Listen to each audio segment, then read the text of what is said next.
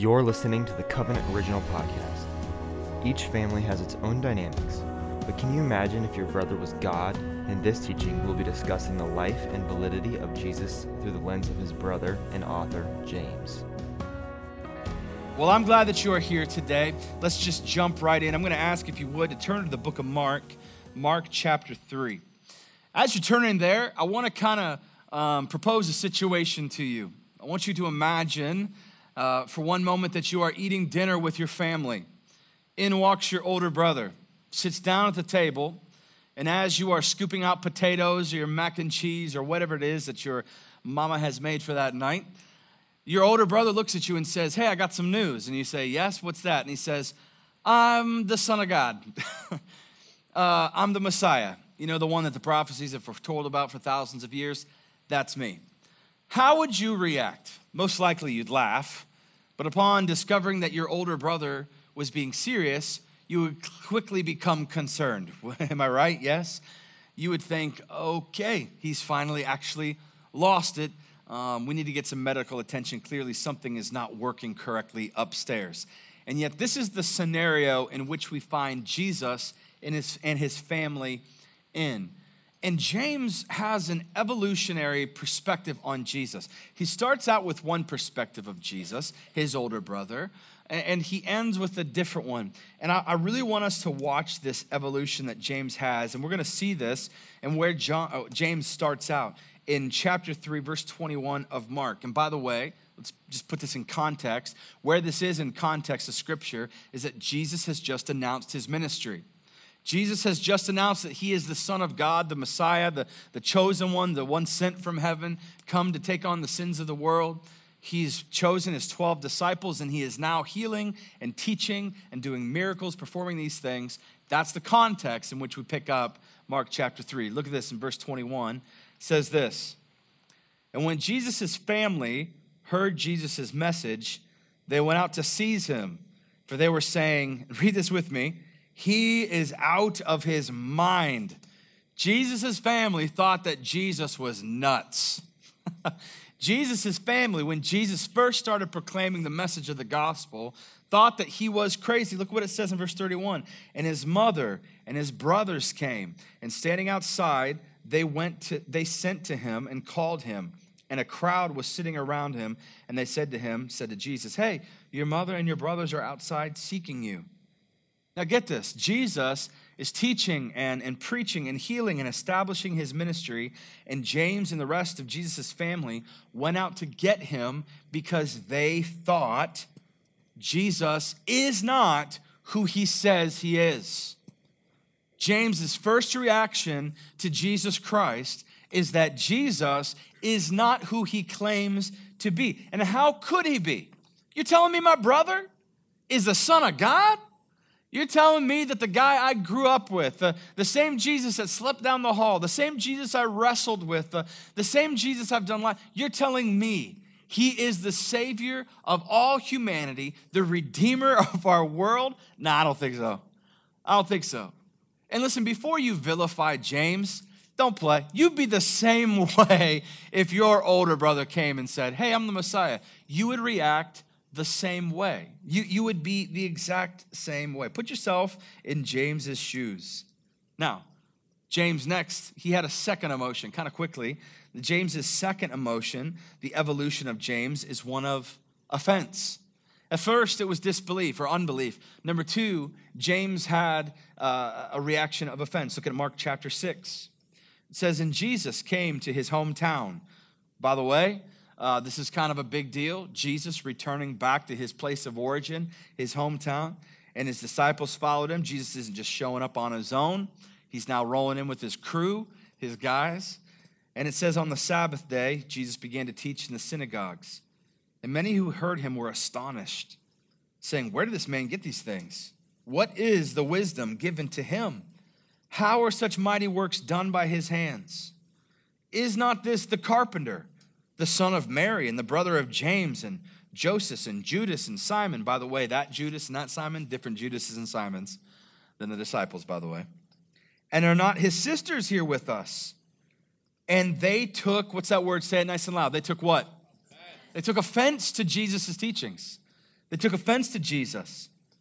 So his mom, his brothers, his sisters, his own family took offense at what he was saying. And look at what notice, notice what Jesus says in verse four. And Jesus said to them, a prophet is not without honor except in his hometown and among his relatives and in his own household. The second emotion that James had towards Jesus, his big brother, was that of offense. In fact, James says, Jesus offends me. Jesus offends me. Not only is Jesus not who he claims to be, not only is Jesus not who he says he is, he also offends me. James and the rest of Jesus' family, his mother, his, his brothers, his sisters, they were offended by some of the things that Jesus was going around and saying. And let me reiterate this, rightfully so. Rightfully so. Let me ask you, has Jesus not offended you with the words that he says at times? Have the teachings of Christ not offended you at the core? Now imagine being his brother. Imagine being the brother of Jesus Christ and hearing Jesus say, unless you hate your mother, father, sisters, and brother, you can have no part of me. Now, we know that that teaching means our love in comparison to God should be like hatred for others. We should love God so much on such a different level that our love for other people would be, would be viewed as almost hatred. But to James, that's offensive. Oh, you hate mom? You hate dad? You hate our brothers and our sisters? You hate me? For James, he would have been offended. For James to hear a message where Jesus says, unless you eat of my flesh and drink of my blood, you can have no part of me. Unless you place me center of your life, unless you sell all that you have and follow me, unless you crucify your flesh, unless you pick up all these things, would have been offensive to James. And what's more, Jesus, Jesus claimed to be a prophet. In fact, elsewhere in the Gospels, Jesus claimed to be greater than Moses. Now, that may not seem like a big deal to you, but that's probably because you're not Jewish. In the Jewish community, Moses was the stuff. Moses was the man. Moses was the hero that we all wanted to be. Moses was the hero that we all grew about hearing of. He's the one who brought the people, the nation of Israel, out of captivity, out of slavery, led them through the desert, split the sea, swallowed up the enemy, took them to the promised land. It's Moses. And yet Jesus comes out and says, hey, I'm a prophet. In fact, I'm the greatest prophet. I'm bigger than Moses. I mean, seriously? James is so offended. His family is so upset. And Jesus, I have to imagine, is lonely. Now think about this now. Jesus isn't welcome in his hometown. You can keep on reading. They chase him out of town to the edge of a cliff where he just escapes them, slips out of their presence, it says. They want him gone. He's not welcome even in his own home when he talks about being the Messiah. Jesus is, is feeling a little alone. I mean, he says this. He said, I'm respected by everyone except my family. I'm listened to by everyone except my family. By the way, how many of you can relate to Jesus here? How many of you feel accepted by everyone else except your own family? How many of you feel supported by everyone else except your own family? I mean, you're out there trying to hustle. You're out there trying to live out your purpose. You're out there trying to, to be the man, the woman that Jesus Christ has created you to be. You've got a vision. You're going after it. And yet your family isn't there for you. Your family isn't even there for you. I hope you can find peace in the story of Jesus, and knowing that even while Jesus was out performing miracles, even while Jesus was out preaching the gospel, even while Jesus was out walking around on water and raising the dead and, and healing people, his family did not support him. He did not have the same support that he needed from his family. Uh, Jesus had to be lonely. He knew his days were numbered. He knew that his death was coming, and yet he didn't have the support of his own family. How many of you know that sometimes your family are the last people to see you for who you've become because they let, can't let go of who you were? Hmm? Now, come on. Now, Jesus never sinned, but they still had a tough time letting go of Jesus the brother. and accepting him as Jesus the God. Can you imagine? I mean, I know we talk about, you know, we're coming out of Christmas and Mary, did you know, with this beautiful thing, you know, but even Mary, who had this incredible encounter with, with this angel and, and it was a virgin and gave birth to, to Jesus Christ, even Mary has a tough time with Jesus being the Messiah. Have you recognized that? It says that Mary goes out to him, his mother. Why? It's because, think about it from Mary's perspective. You're telling me this baby that I changed the diaper of is now the Son of God? This baby that I've held as he's been sick and had a fever, that, that baby is the Savior of the world? From James' perspective, he's saying this, this kid that I grew up next to, what makes him so much better than me? What makes him better than Moses? That's arrogant. That's prideful. There's no way. I know him. Why? Because our family thinks that they know us in a way that maybe they don't. Maybe they don't. But they definitely are sometimes the last ones to see us for who we truly are. So even though Jesus had no sin, they had much difficulty. In fact, the book of John records some sarcasm from James and his brothers. Look at this in John chapter seven. It says, now the Jews' feast of booths was at hand. By the way, if you didn't know this, the Jews have a lot of, the Jewish community have a lot of festivals and feasts, all representing different things. It's fascinating. It's beautiful. This happens to be one of those festivities where everybody comes together and they celebrate their God in various ways and his faithfulness. And so Jesus' brothers said to Jesus, leave here, go to Judea, that your disciples also may see your, the works that you're doing. For no one works in secret if he seeks to be known openly. If you do these things, show yourself to the world. Now, that on the nose might not sound like sarcasm, but what Jesus' brothers, James, is saying is, is, is like, hey, why are you here among your own people talking about being the Messiah? They're, like, if you are really the Messiah, go out there to other people who don't believe in you, people outside the tribe. People who wouldn't really accept you. If you're so great, if you really are who you say you are, they're saying this, James is saying, go prove it. Go prove it. Go do your works out there, not among people who are waiting for the Messiah. Go do your works out there. This passage clearly demonstrates the sarcasm that James had towards Jesus, the anger that James had towards his older brother, Jesus. The disbelief, the unbelief that James had towards his older brother, Jesus.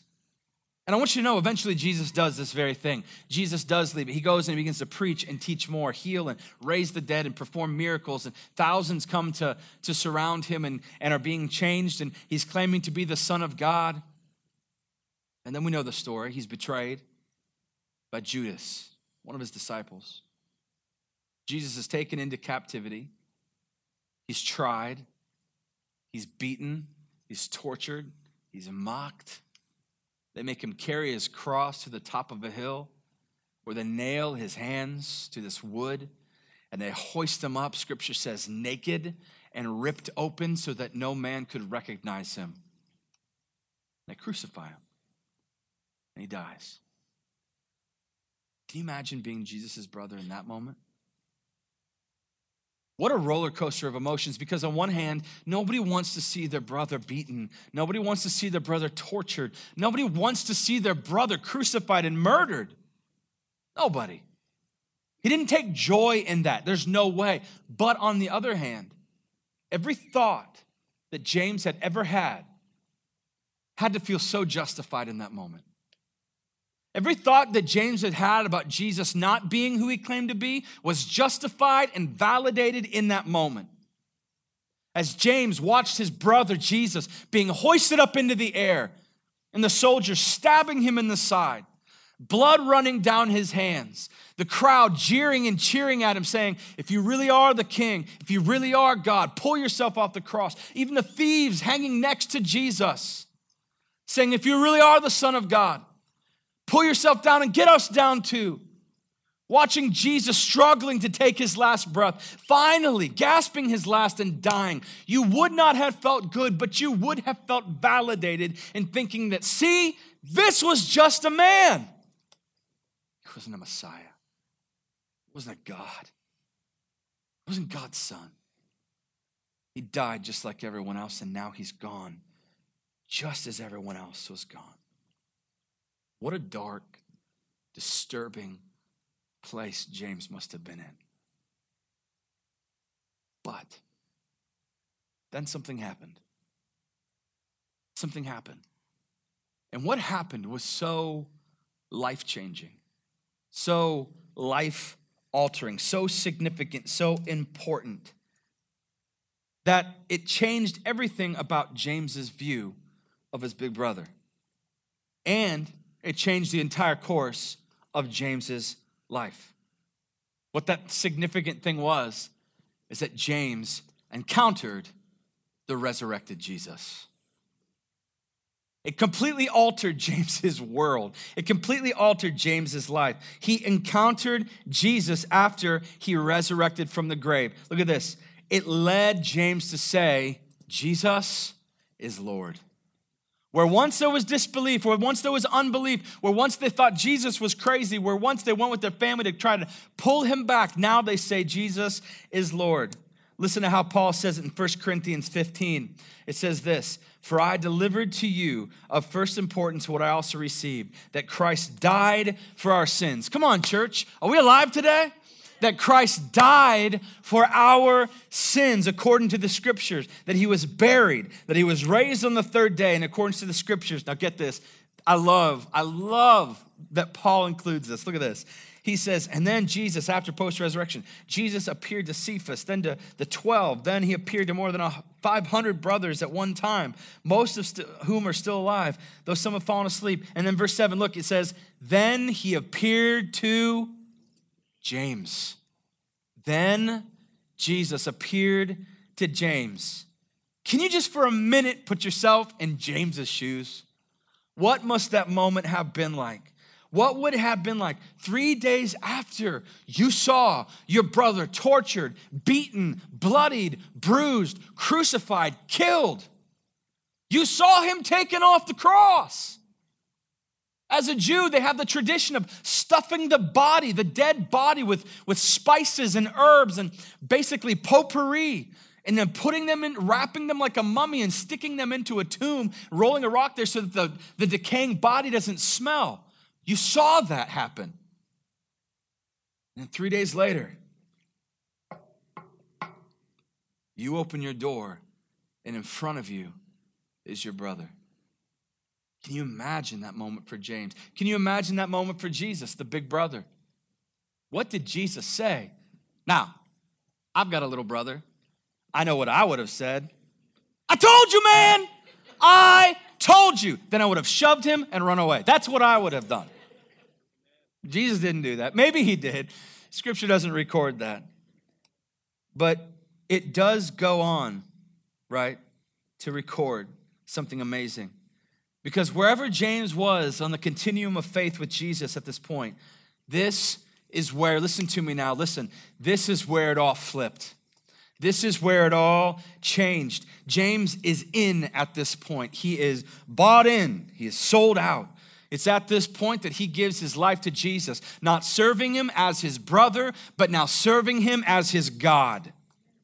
It's at this point that he becomes one of the greatest church leaders in the early formation of the church. It's, the, it's at this point that he goes on to become an author and pen one of the most influential books in all of Scripture about Jesus. It's at this point that he goes on to, be go, to go and be killed, martyred for Jesus Christ as his Lord and Savior. And I believe that it leads John to write one of the most, in my opinion, credible, validating verses about Jesus being who Jesus said he was. James one one. James, a servant of God and of the Lord Jesus Christ. James, a servant of God and of the Lord Jesus Christ. James didn't believe in Jesus, didn't worship Jesus, didn't agree with what Jesus was teaching. Didn't, didn't believe at all. And then, and then he did. And then he did. He went from trying to get his brother to stop saying what he was saying to saying the exact same things. He, he, he went from, from trying to, to pull his brother back because he was an embarrassment to hoisting his brother up because he knew he's the only savior for the Lord. What was the catalyst in James's life? The catalyst was this. James encountered, had an experience with the risen Jesus Christ. That is the catalyst in James's life. And for those of you who would disagree with the testimony of the historical record of Scripture, the burden of proof is on you. The burden of proof is on you. How else can you account for the radical transformation in James's life, Jesus's brother? If, James, if Jesus didn't rise from the dead, then how come, why in the world would he have become a preacher of the gospel? If Jesus hadn't risen from the dead, why would James have given his life for his son, for, for Jesus Christ, God's own son? Why would he become a, a pastor in the early church movement? Why would he be giving his, his life and his all to this thing? You say, well, he just wanted to, he didn't want to make Jesus, his brother, look bad. He spent his whole life speaking against Jesus. And all of a sudden, he didn't. He evolved in his perspective of Jesus. And I believe that the evolution of James is the evolution of us all. The evolution of James is the evolution of us. For many of you, you have great difficulty but the believing that Jesus is who he claimed to be. For some of you, maybe listening and watching this morning, you have great difficulty believing that Jesus is the way, the truth, the life, the only way, the only truth, the only life. You have a difficult, you have a difficulty believing that Jesus Christ is the Messiah. And it offends you when he claims to be the Son of God, doesn't it? For some of us, it offends us to, to hear Jesus say that nobody gets to the Father except through him. It offends us when he makes claims that he is all powerful, that there is no one else like him, that he is the king, that he has conquered sin and the grave. It offends us. It offends us. And so because of your unbelief and your offense, you have discounted Jesus Christ. But listen to me this morning. Listen, but if you just for one moment could look past what Jesus said in his life and look at what he did, what he did will bring credibility to everything he said. Because what he did was the one thing that no one else can do. What he did was the one thing that all these other would-be, wannabe messiahs could never do. He got up from the grave. He rose from the dead. What Jesus did was resurrected, which validated every single thing and changed the whole life in the trajectory of James. Everything. Think about it. Jesus' words never changed James. Never. But Jesus rising from the grave changed his life and then validated his words. Validated his words. You ever been in a place where sometimes you're with somebody and they got to take action for you to believe their words? See, what separates Jesus from all the other would-be messiahs is he's more than just talk. There's a lot of wannabes. There's a lot of wannabe saviors. There's a lot of people who claim to have a truth or have a, have a new truth or some greatest thing. But something shifted in the resurrection. Something changed in the resurrection of Jesus. And what changed in the resurrection of, of Christ was not the power of Jesus. I want to make that clear. Jesus was always God. Amen? Jesus was always all-powerful, omnipotent. Jesus was always God. So what changed wasn't Jesus. It wasn't Jesus' power, it was the power of sin. What changed in the resurrection? Because as Jesus came back to life, he not only conquered death, he not only conquered the grave. Come on. Jesus also conquered sin altogether. And so what changed post-resurrection was not Jesus' power over sin, but sin's power over us. What changed in the resurrection, come on, church, that is really, really, really, really, really good. And it's not bad preaching either. What changed in the resurrection was not Jesus' power over sin, but sin's power over us. I love how First Corinthians puts it. It says, when he says, oh, death, where is your victory? Death, where is your st- where is your sting? Thanks be to God who gives us the victory over sin and death. And I want you to know the only reason that we can have any victory in any area of our life is because of the resurrecting power of Jesus Christ. That's it. it. The only reason you have hope is because of the resurrection of Christ. The only reason you can know truth is because of the resurrection of Christ. The only way, the only reason that we can know God is the resurrection of Jesus Christ. Not his words, not his miracles, not his teachings, but his action. And the action of getting up out of the grave. And scripture says that the same power, the same spirit that raised Jesus Christ from the grave now lives in us. I wonder, I wonder, do you have that same spirit? Do you have that same spirit today? Have you experienced the resurrecting power of Jesus Christ? See, here's what I know. We could spend the next year having some good teaching, having some good preaching, going deeper, whatever that means. In our small, we're going deeper. I'm taking, take me deeper. But if you have never experienced the real resurrecting power of Jesus, you're just reading words. If you've ever had people pray over you, yes, there's power in it. But if you've never experienced the resurrecting power of Jesus Christ, the same spirit that lived in Christ is not living in you. And you need that spirit. You need that presence. You need that power. Jesus did what no other spiritual guru could ever do. Jesus did whatever what, what no other motivational teacher could ever claim. He got himself up from the grave. He got himself up from the grave and did for us what we could not do for ourselves. See, what's amazing about Jesus is that he came into a hostile environment with love. You know, scripture says it's one thing to, to die for somebody who you love, who, who loves you. It's another thing to give your life for somebody who hates you. And scripture says that God sent Jesus to us to die for us, to forgive us. Even while we were in the midst of sinning, he demonstrated his love for us. That while we were yet sinning, God sent his son Jesus for us. Do you know this Jesus? Do you have this spirit? See, some of us know about the Spirit. Some of us know about Jesus. We could tell you every Bible verse, every Bible story. We, we grew up in church. But you feel empty. You feel, you feel hopeless at times. You're depressed. You're anxious. You're overwhelmed. And you wonder, why is this? I know all the words. I know all the stories. You can know all the stories and all the words. But if you don't know the man, then you are missing the presence. And so may this be a day where you invite the resurrected Jesus Christ into you.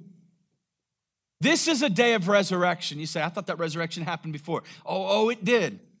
But Jesus is in, is in the business of raising the dead to, to, to life.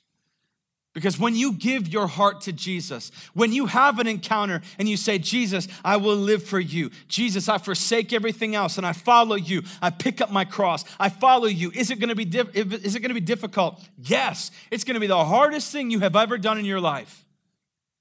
But in that moment, you are stepping from death to life. Today is the day of your resurrection. Today, scripture says, today is the day of salvation. Do not go into a new year with old, with last year's mentality. Do not spend another year chasing after signs, miracles, and wonders, missing Jesus. Stop looking for good words to encourage you. Stop waiting on a miracle to pull you out.